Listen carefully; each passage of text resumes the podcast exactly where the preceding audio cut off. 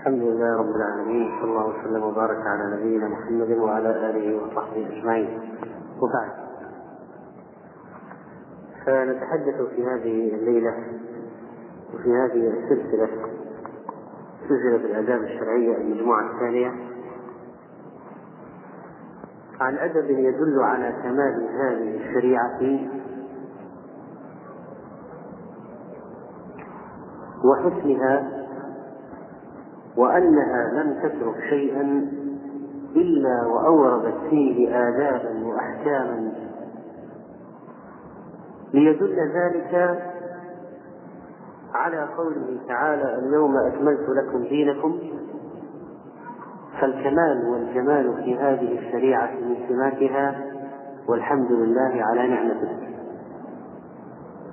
ومن عظمة هذه الشريعة المباركة أنها ما تركت خيرا في قليل ولا كثير إلا أمرت به ودلت عليه، ولا شرا في قليل ولا كثير إلا حذرت منه ونهت عنه، فكانت كاملة حسنة من جميع الوجوه. وقد أثار ذلك دهشة غير المسلمين وإعجابهم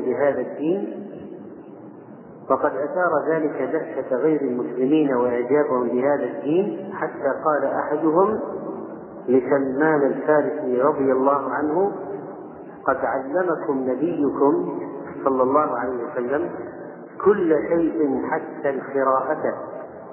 فقال سلمان: أجل، نهانا أن نستقبل القبلة بغائط أو بول. الحديث رواه الترمذي وقال حسن صحيح، وهو في صحيح مسلم وغيره. وقضاء الحاجة، هذا الاسم من الأدلة على الأدب في الشريعة،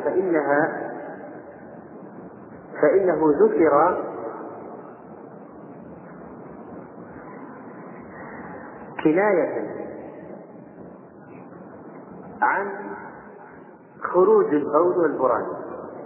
ولا شك أن هذا الاسم قضاء الحاجة ألطف وأحسن وأجمل،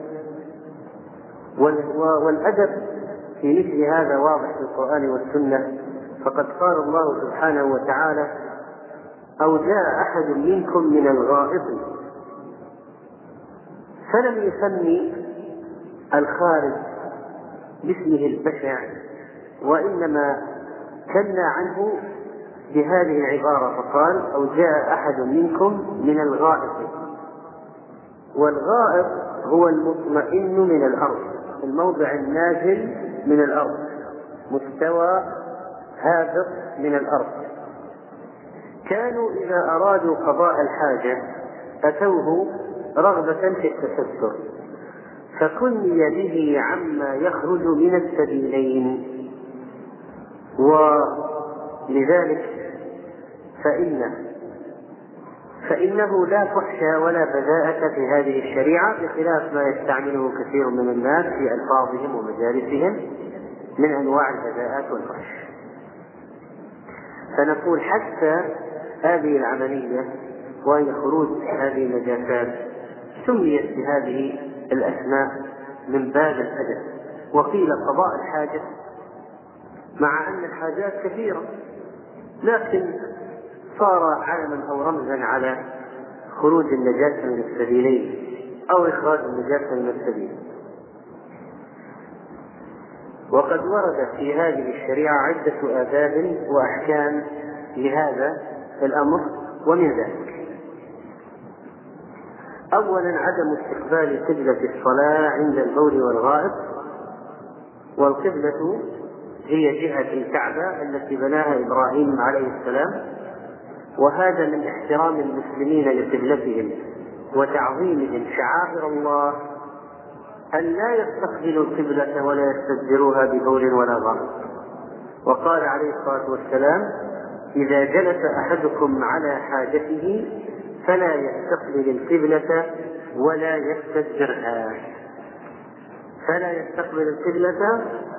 ولا يستدبرها، أما بالنسبة للخلاء أو الصحراء والفضاء والمكان المفتوح والمكشوف فإنه لا يجوز استقبال القبلة ولا استدبار القبلة ببول ولا غائط.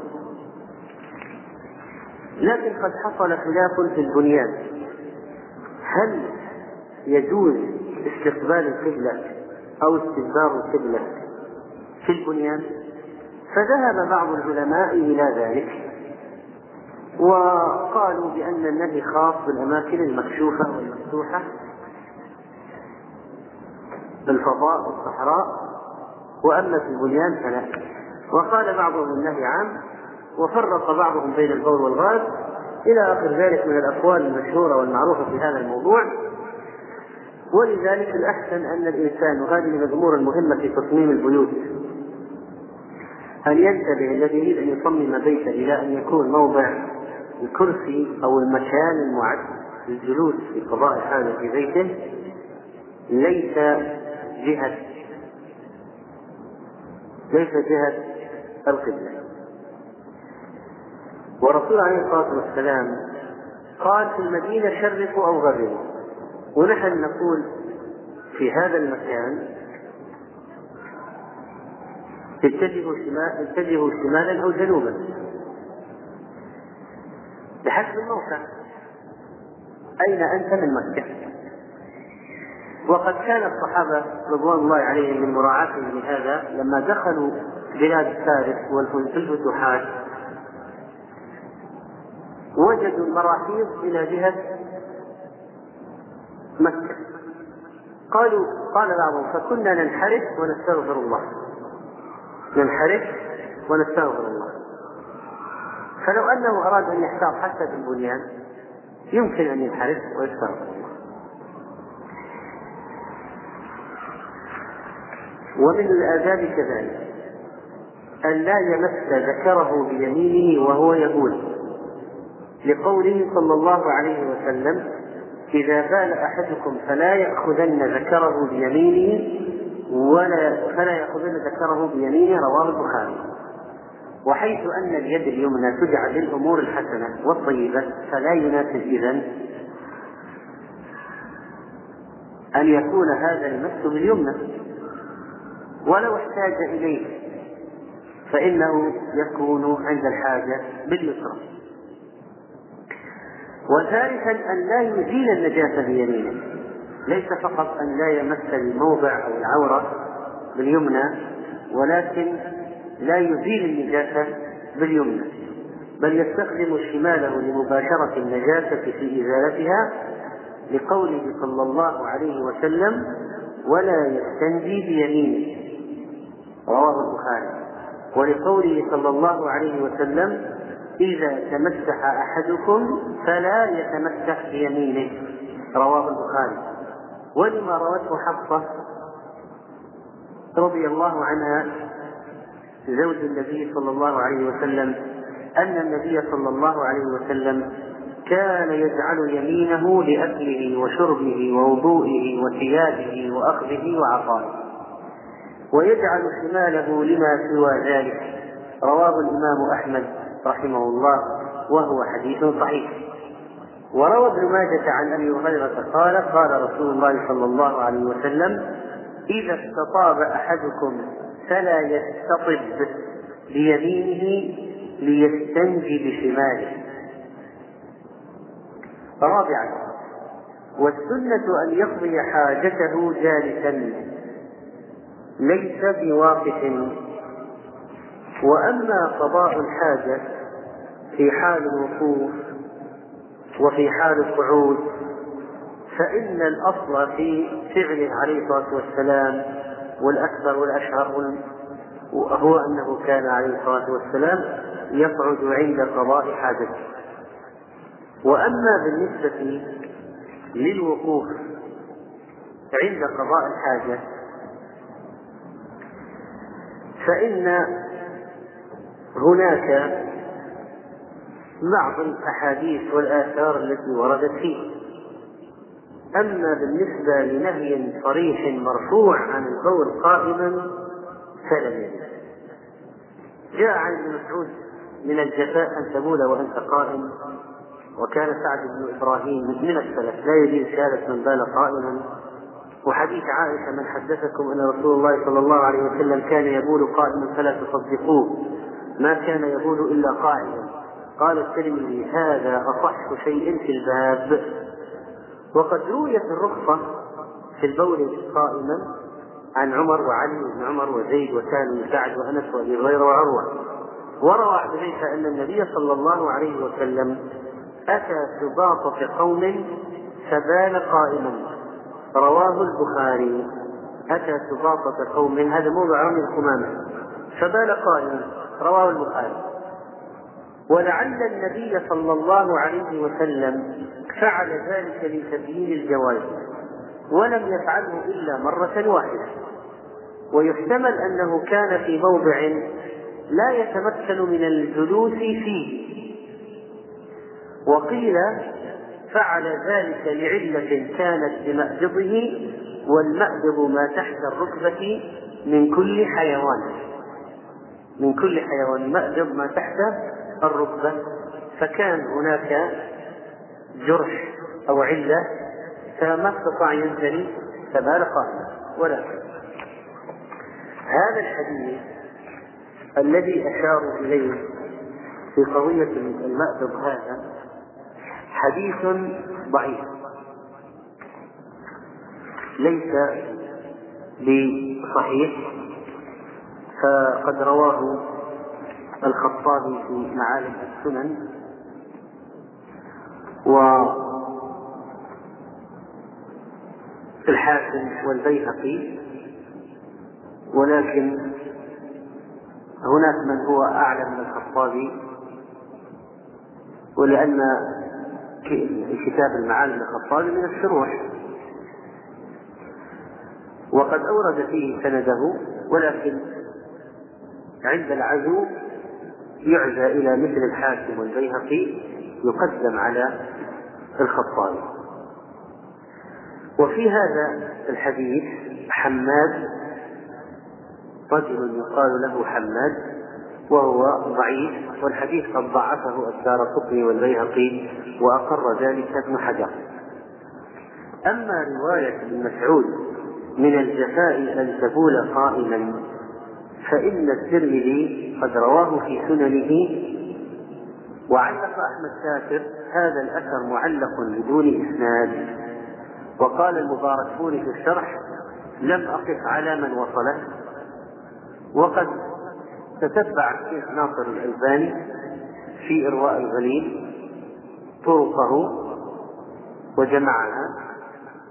ورواية ابن مسعود: أربع من الجفاء أن يبول الرجل قائما، وصلاة الرجل والناس يمرون بين يديه وليس بين يديه شيء يستره، ومسح الرجل التراب عن وجهه وهو في صلاته، وأن يسمع المؤذن فلا يجيبه في قوله.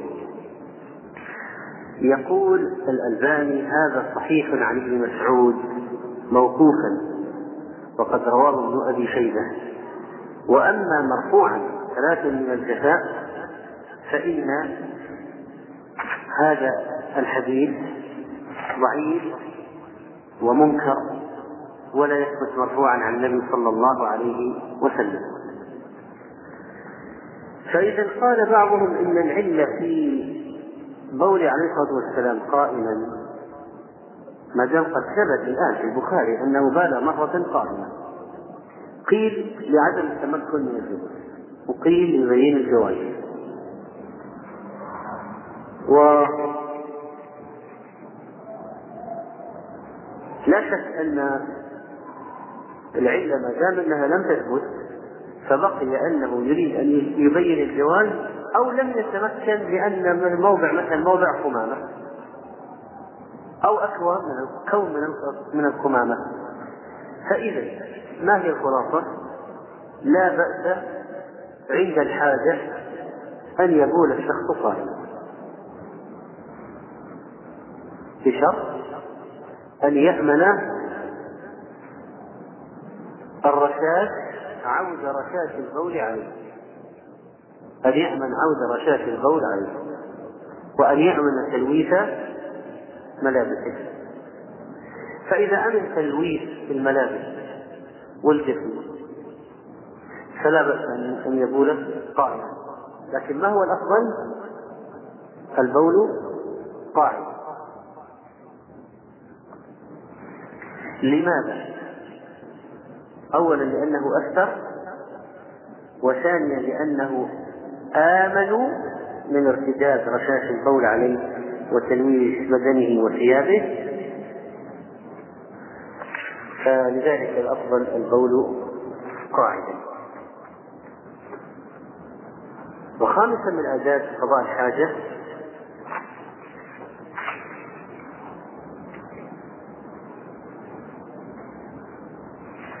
أن يدنو من الأرض،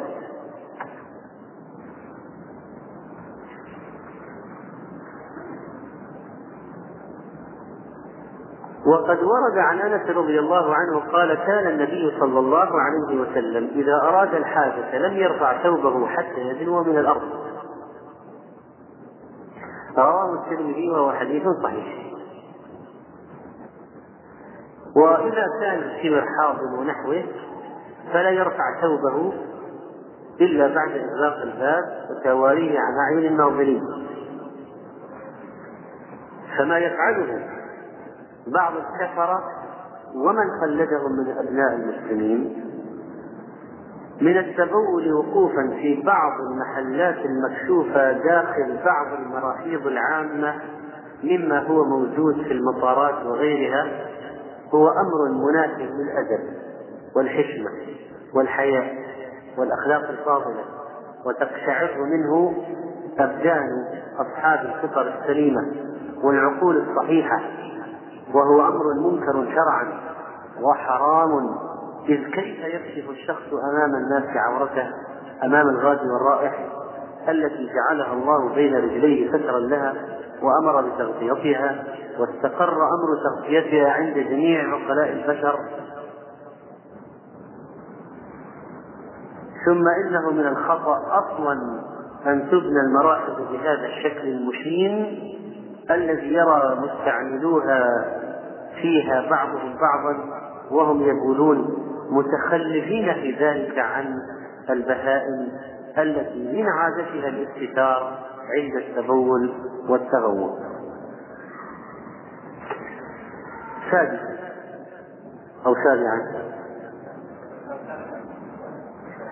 أن يستتر عن أعين الناس عند قضاء الحاجة بالبعد إذا لم يكن ثمة مراحيض لإغلاق يغلق عليها الباب. وقد كان أحب ما استتر به رسول الله صلى الله عليه وسلم لحاجته هدف أو حائش نخل، والهدف هو المرتفع من الأرض، وحائش النخل هو البستان. وإذا كان الإنسان في الفضاء ربما يخرج الإنسان إلى مثلا الساحل أو الشاطئ، يخرج إليه فيريد أن يقضي حاجته، وليس هناك لا حائش نخل ولا مرتفع والأرض مستوية، فماذا يفعل؟ إذا كان عنده شيء يتوارى خلفه كسيارة ونحوها فعل ذلك، وإلا فينبغي عليه أن يبعد عن أعين الناظرين، وذلك بأن يمشي إلى مكان بعيد عن الناس، لما روى المغيرة بن شعبة قال: كنت مع النبي صلى الله عليه وسلم في سفر، فأتى النبي صلى الله عليه وسلم حاجته فأبعد في المذهب ذهب بعيدا. رواه الترمذي وقال: هذا حديث حسن صحيح. وعن عبد الرحمن بن أبي قراز قال: خرجت مع رسول الله صلى الله عليه وسلم إلى الخلاء، وكان إذا أراد الحاجة أبعد. رواه النسائي وهو حديث صحيح. ثم من آداب قضاء الحاجة أيضا الاعتناء بإزالة النجاسة بعد الفراغ من قضاء الحاجة، بقوله صلى الله عليه وسلم محذرا من التساهل في التطهر من البول: أكثر عذاب القبر من البول. رواه ابن ماجه وهو حديث صحيح. وعن ابن عباس رضي الله عنهما قال: مر رسول الله صلى الله عليه وسلم على قبرين فقال: إنهما ليعذبان وما يعذبان في كبير، أما هذا فكان لا يستتر من بوله، وأما هذا فكان يمشي بالنميمة، وأما هذا فكان يمشي بالنميمة.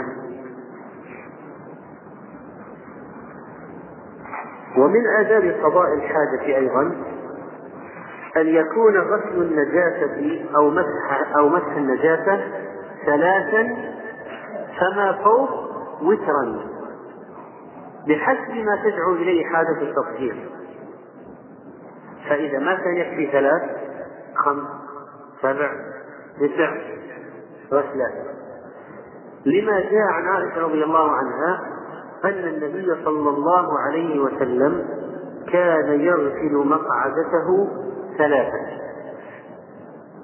المقعدة 3. قال ابن عمر: فعلناه فوجدناه دواء وطهورا. حديث صحيح رواه ابن ماجه رحمه الله، ولما رواه أبو هريرة رضي الله عنه عن النبي صلى الله عليه وسلم قال: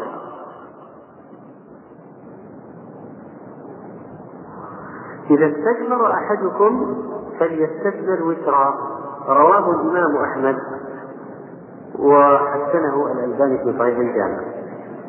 فإذا يقطع على وتر. ومن الآداب أيضا أن لا يستعمل العظم ولا الروث في الاستجمار، والاستجمار هو إزالة النجاسة بالمسح، والاستنجاء هو إزالة النجاسة بالغسل. ولا يستعمل العظم ولا الروث في الاستجمار، وإنما يستعمل المناديل والحجارة ونحوها، لما جاء عن أبي هريرة رضي الله عنه أنه كان يحمل مع النبي صلى الله عليه وسلم الإداوة، إداوة لوضوئه وحاجته، فبينما هو يتبعه بها فقال: من هذا؟ قال: أنا أبو هريرة. فقال: أبغني أحجارا أستنشق بها، ولا تأتني بعظم ولا بروثة. فأتيته بأحجار أحملها في طرف ثوبي حتى وضعتها إلى جنبه، ثم انطلقت حتى إذا فرغ مشيت، فقلت: ما بال العظم والروثة؟ لماذا نهيتني أن آتيك بعظم وروث؟ قال: هما من طعام الجن. رواه البخاري رحمه الله تعالى. ومن آداب قضاء الحاجة كذلك أن لا يبول في طريق الناس ولا في ظل يستظل به، لأن في ذلك إيذاء للمسلمين. وقد روى أبو هريرة أن رسول الله صلى الله عليه وسلم قال: اتقوا اللاعنين. قالوا: وما اللاعنان يا رسول الله؟ قال: الذي يتخلى في طريق الناس أو في ظلهم. رواه أبو داود. وهذا وفي رواية اتقوا الملاعن، والملاعن مواضع اللعن، جمع ملعنة جمعها ملاعن، مثل مقبرة ومجزرة، موضع القبر وموضع الجزر. وأما اللعانان في رواية مسلم فهما صاحبا اللعن، أي الذي يلعنهما الناس كثيرا. وفي رواية أبي داود اللاعنان، معناه الأمران الجاربان للعن، لأن من فعلهما لعنه الناس في العادة، إذا مروا بموضع جاء واحد في الظل فرأى نجاسة يلعن من فعله، نزل مسافر على الطريق رأى نجاسة، شجر مزمر تحته نجاسة. فإذا الأماكن التي يستعملها الناس لو فعل فيها مثل هذا لعنه الناس،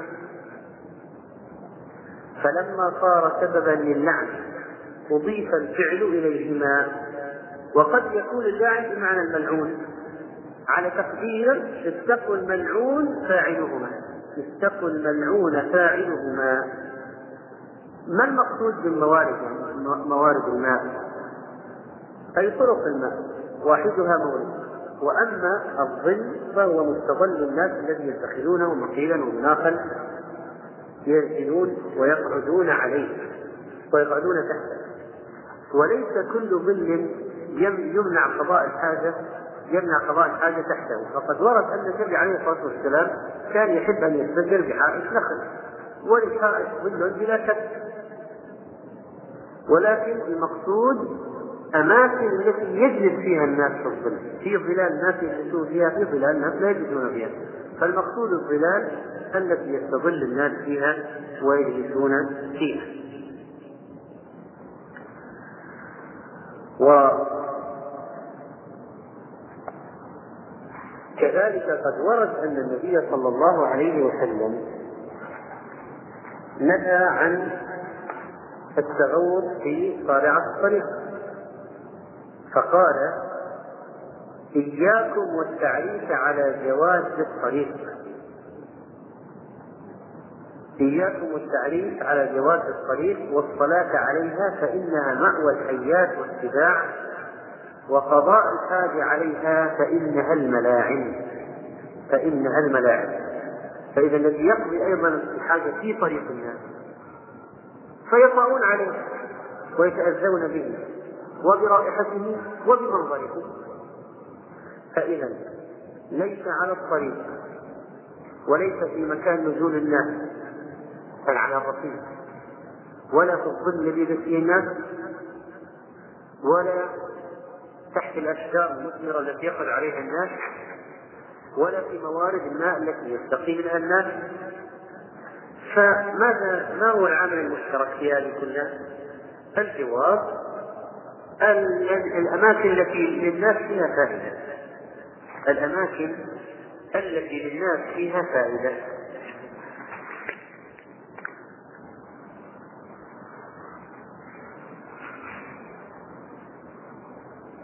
ومن آداب قضاء الحاجة ذلك أن لا يسلم على من يقضي حاجته ولا يرد السلام وهو في مكان قضاء الحاجة.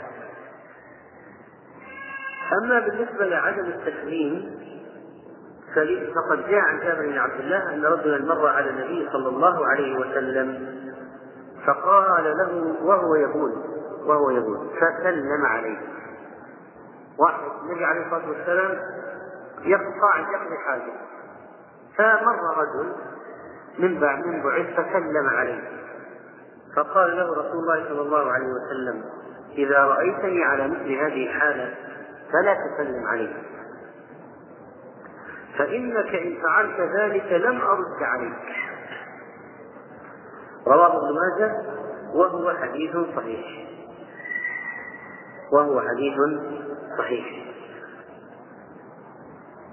ومن آداب قضاء الحاجة كذلك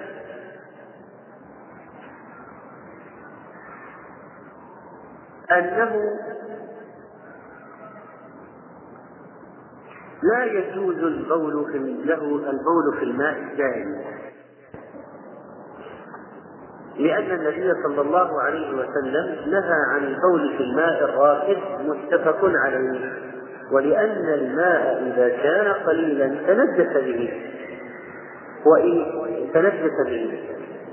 وإن كان الماء كثيرا فربما تغير بتكرار البول فيه. هذا بالنسبة للماء أي الماء الراكد.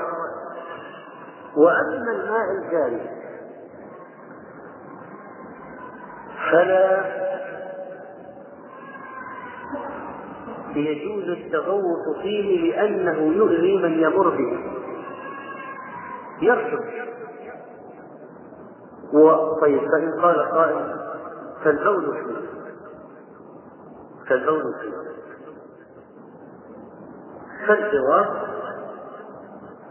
إن بال فيه وهو كثير لا يؤثر فيه البول فلا بأس، لأن تخصيص النبي صلى الله عليه وسلم الراتب بالنهي عن البول فيه دليل على أن الجاري بخلافه. وبناء على ذلك لو بال في البحر فلا حرج عليه، فهذا لا يمسكه شيء ولا يؤذي أحدا، لكن لا يتغوط على الساحل أو في المكان الذي يدخل فيه الناس البحر يمشون، بل إنه يبعد ويحشر لنفسه ويقضي حاجته.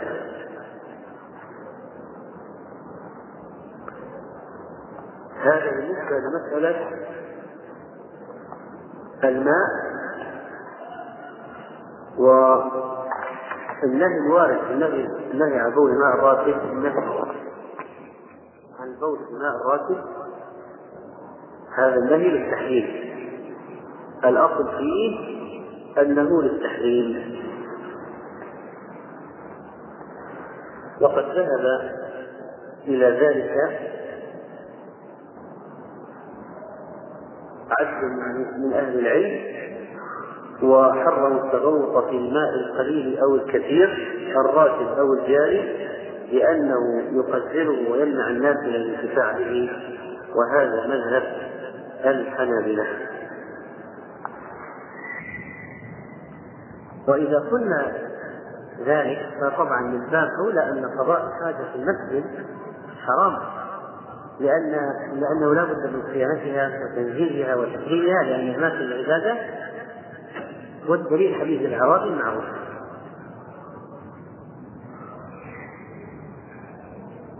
وقد ذكر ابن الحاج رحمه الله في كتاب المدخل البدع من بدع الاحتفال بالإسراء والمعراج ونحو ذلك، قال احتشاده لساعات الطوال في المساجد مع النساء، وربما إذا احتاجوا لقضاء حاجة قضاها بعض خلف في المسجد في الخلف، طبعا هذا من المنكرات الكبيرة.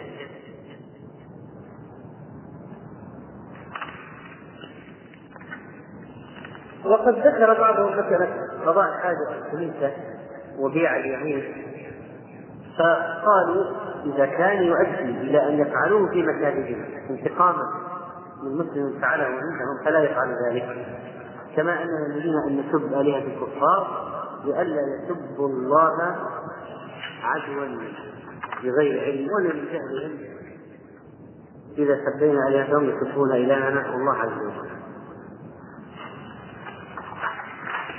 ومن آداب قضاء الحاجة كذلك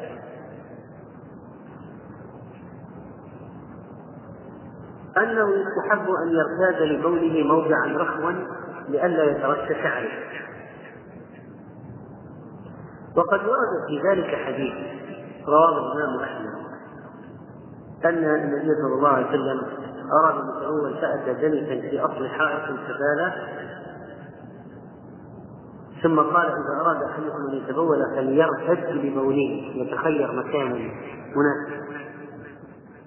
وهذا إذا كان ضعيفا فيبقى المعنى صحيح، وهو أن الإنسان إذا أراد أن لا يقول على شيء خلق لئلا يرتد عليه، بل يأتي إلى مكان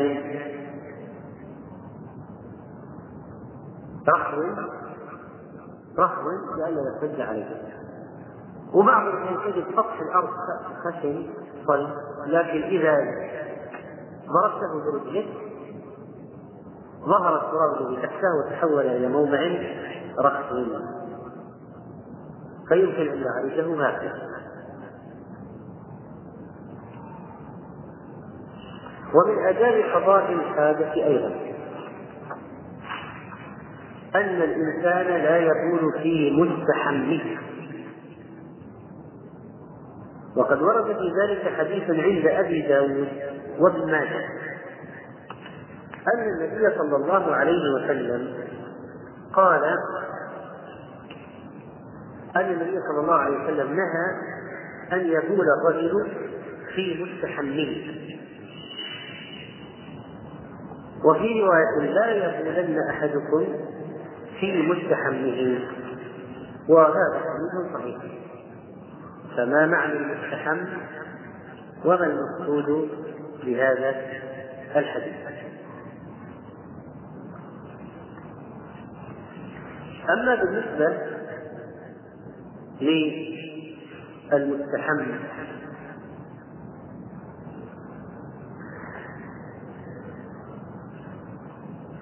فقد قال الخطابي رحمه الله: المستحم هو المغتسل، يسمى مستحما مشتقا من الحميم، وهو الماء الحار الذي يغتسل به.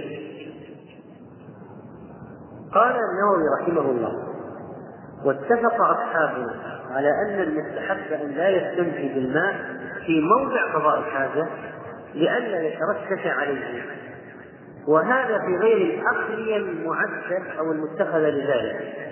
أما المتخذ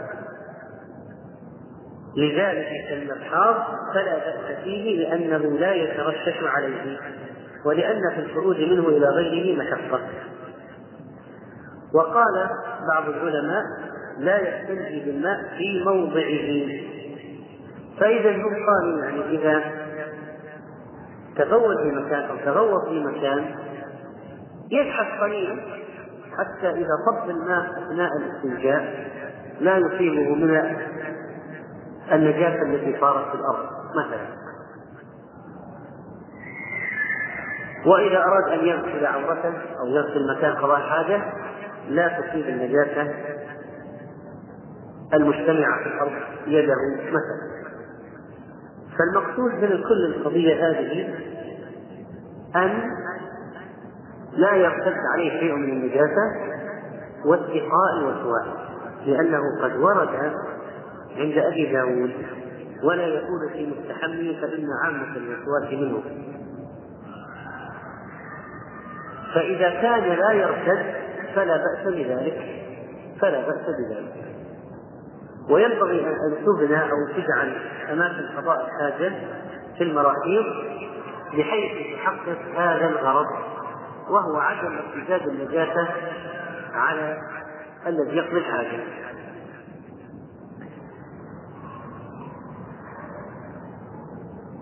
وهنا سؤال قد طرحه بعض الإخوان فيما سبق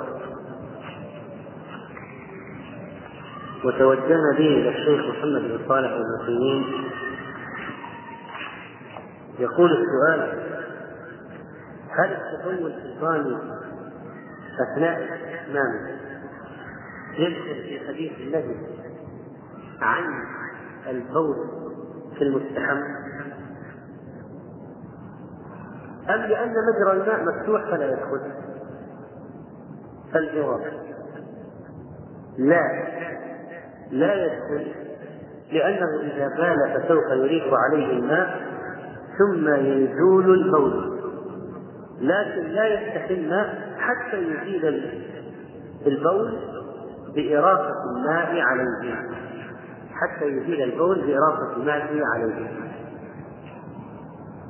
ولو قدر أن الإنسان حضره التبول أثناء الاستحمام يتوقف عن الاستحمام حتى يبول ويريح عليه الماء.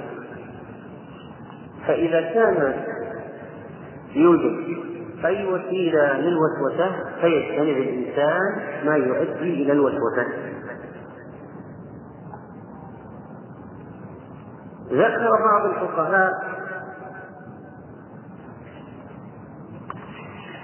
الاعتماد في التبول على رجل اليسرى،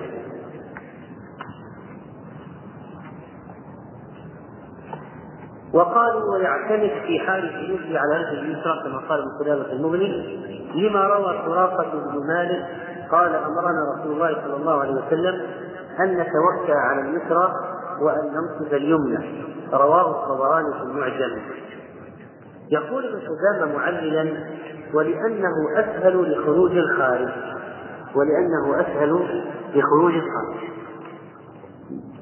لكن هذا الحديث إذا كان ضعيفا فماذا نفعل؟ الجواب: ننظر في المعنى. فلذلك قال النووي رحمه الله في المجموع: هذا الحديث ضعيف، رواه البيهقي عن رجل عن أبيه عن سراقة، قال علمنا رسول الله صلى الله عليه وسلم إذا دخل أحدنا الخلاء أن يعتمد اليسرى وينصب اليمنى. قال وهذا الأدب مستحب عند أصحابنا، واحتجت فيه بما ذكره المصنف، وقد بينا أن الحديث لا يحتج به فيبقى المعنى ويستأنس بالحديث والله أعلم.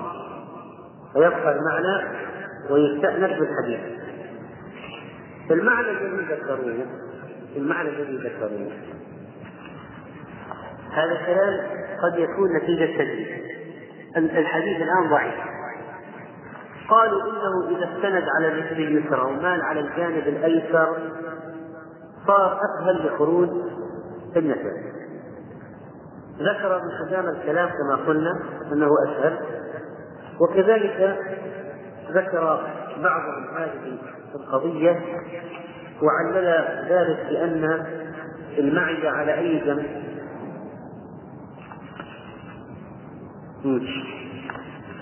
أي طبيب؟ المعدة على أي جنب؟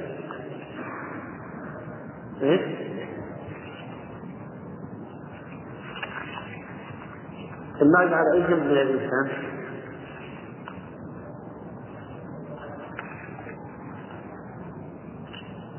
فقالوا إنها إذا كون المعدة على اليمين يجعل الاتساع على اليسار أسهل في الخروج وخصوصا الغائب. لكن على أي حال المسألة كما رأينا ما دام حديثها ضعيف فهي على راحة الإنسان إذا وجد أن في قضاء الحاجة أكثر راحة له الحمد لله يفعل ذلك.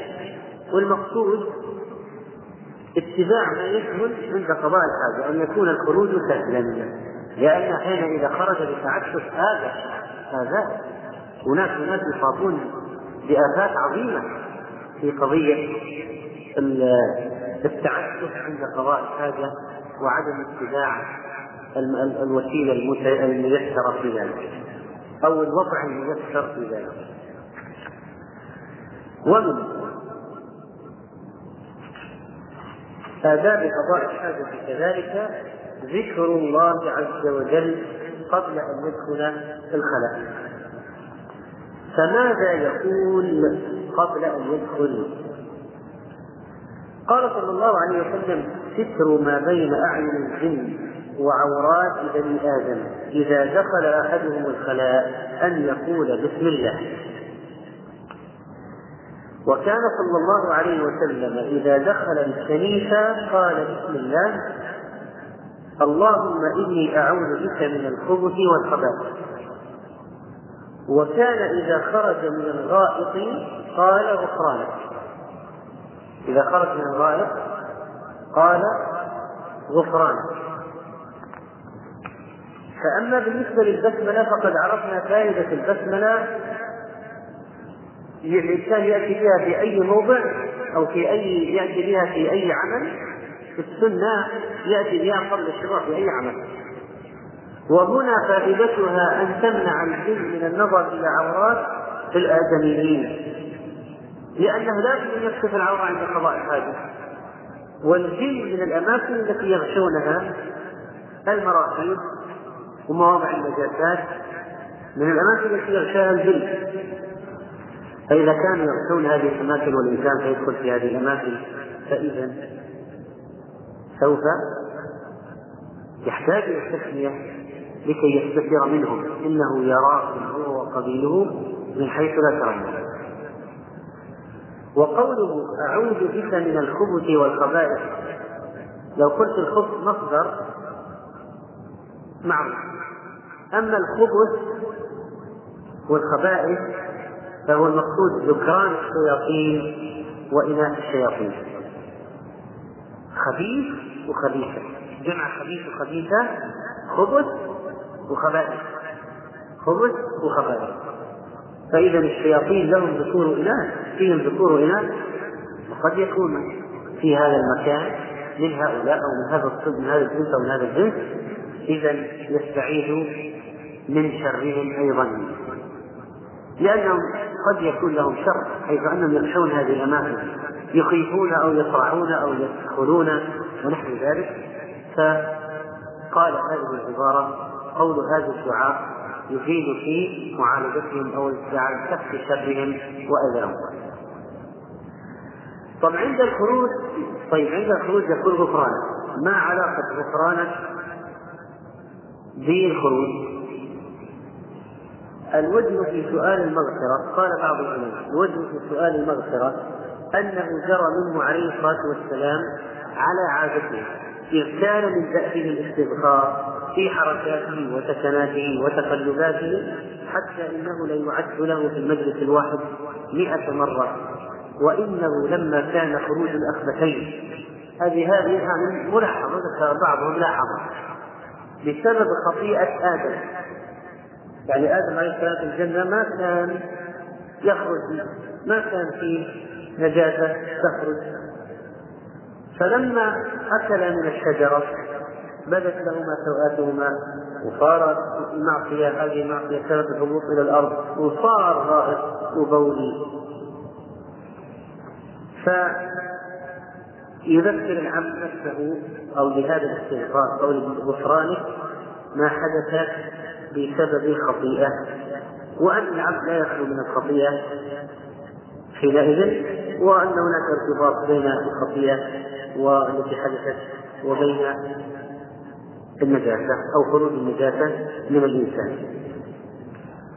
والنبي صلى الله عليه وسلم عندما كان يقول في الطعام الحمد لله الذي أذهب عني الأذى وأذقني البأس، ما هو الأذى؟ هذا الذي يخرج من الإنسان، الذي أذهب عني، وفي رواية وأذهب عني مشقته، المشقة الحاصلة بسبب مكته. فهذه نعمة، خروج الغائط نعمة تستوجب الشكر، والإنسان يهمل ويقصر فيذكر نفسه بالدعاء والمغفرة، غفرانك على التقصير، غفرانك على الخطأ من كل شيء. فهو يسأل الله سبحانه وتعالى المغفرة أو يطلب منه المغفرة. وقد تكون هذه الأماكن مدعاة أيضا للوقوع فيما يحرم أو للتذكير بأمور السوء ونحو ذلك. ذكر بعضهم من آداب قضاء الحاجة اتقاء مهاب الريش.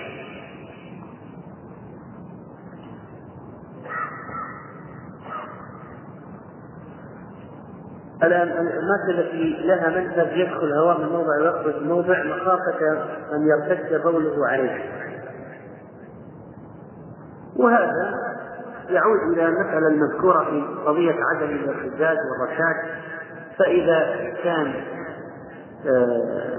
يريد أن يقضي حاجته في الخلاء مثلا، في الفضاء في الأرض في الصحراء، وأراد مثلا أن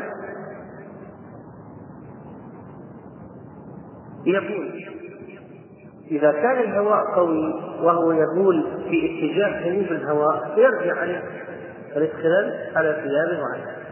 فإذا جعل نفسه بالاتجاه المعاكس عند ذلك تذهب النجاسة أو هذا البول معه ولا يصد عليه.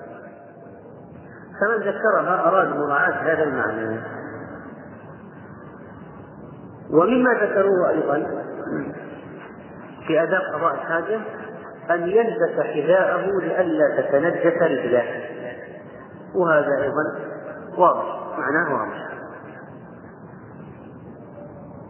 وذكر ابن قدامة أيضا رحمه الله ولا يطيل المقام أكثر من قدر الحاجة، لأن ذلك يضره، وقيل يورث الباسور، وقيل يبني الكبد على الأقل. هذا إذا كان له التطويل له أضرار صحية نرجع إلى الأطباء. لكن هناك علتان أو هناك علة واضحة، قضية الوسوسة وقضية إيذاء المنتظرين وقضية منع ما تسوي به نفسه من فعل أي معصية. فالتطوير في المراحيض ليس بمحمول، وكثير من الناس يصابون بالوسوسة من جراء هذا التطوير، فإنه يجلس ويغسل ويغسل ويغسل ويعيد ويتنحنح ويغسل ويفعل أشياء حركات عجيبة ويحتفل، وليس هذا في الشرع على الإطلاق.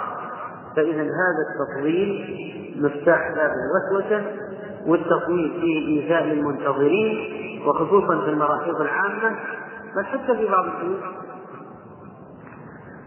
وكذلك عدم التطويل فيه قطعا للنفس عما يمكن أن توسوس به من أو تسول من في المعارف. ومن آداب قضاء الحاجة كذلك اجتناب ذكر الله في هذا الموضوع، اجتناب ذكر الله في هذا الموضوع. ومما يدل عليه حديث الامتناع عن رد السلام المتقدم، لأن السلام اسم من أسماء الله، ولو أن النبي عليه الصلاة والسلام رد السلام على الرجل الذي سلم عليه فيكون قد ذكر اسم الله بالسلام. وهذا من جهة المعنى يمنع، لأن الله عز وجل ذكر الله ينزه أن يكون في مواضع النباتات وأثناء هذه الحالة،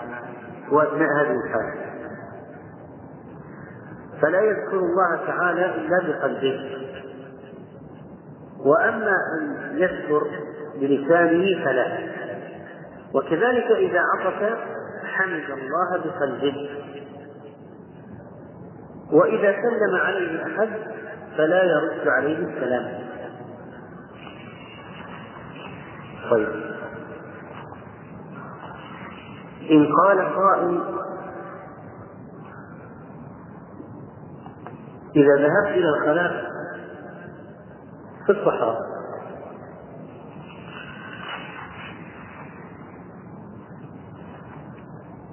فالمكان الذي سأقضي فيه الحاجة هو المكان الذي تكون فيه النجاسة إلى آخره. فإذا أنا متى أقول اللهم إني أعوذ بك من الخبث والخبائث؟ ذكر ابن دقيق العيد رحمه الله في الإحكام،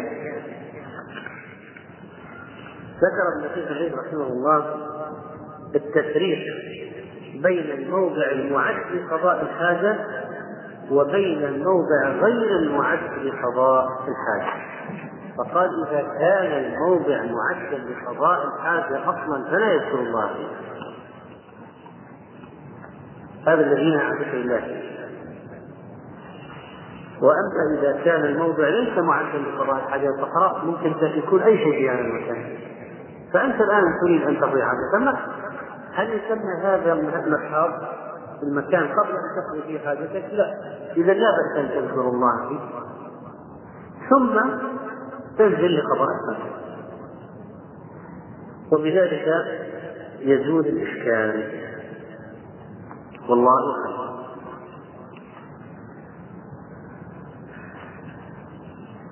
أما مسألة السلام في الخلاء فقد ذهب العلماء إلى جمهور العلماء إلى شرط السلام في الخلاء وعدوه من الآداب، واحتج بعضهم أو أورد بعضهم حديث أبي سعيد قال: سمعت النبي صلى الله عليه وسلم يقول: لا يخرج الرجلان يضربان الغائط كاشفين عن عورتيهما يتحدثان فإن الله يمقت على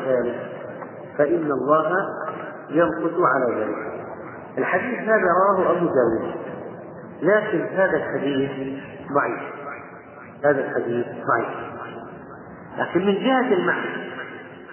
من جهة المعنى أمور قضاء الحاجة مبنية على أي شيء؟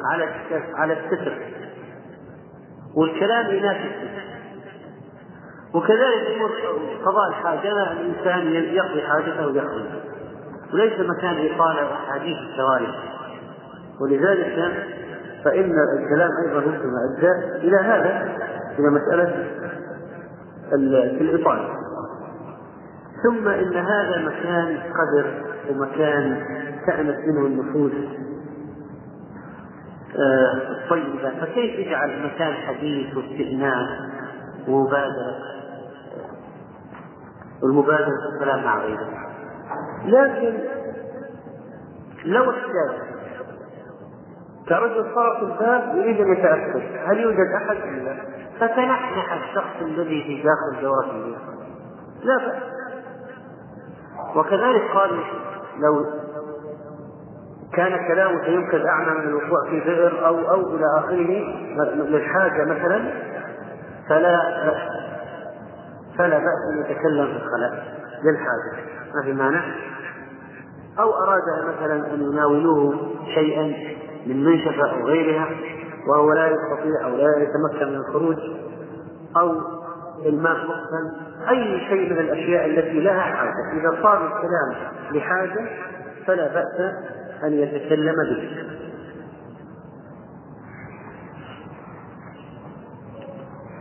طيب هذا بعض ما يتيسر ذكره وبقي الامور، والان صار نوقف بالاذان، فنكمل ان شاء الله الكلام عن الموضوع، ونسال الله عز وجل ان يرزقنا الادب الحسن، وصلى الله على نبينا محمد.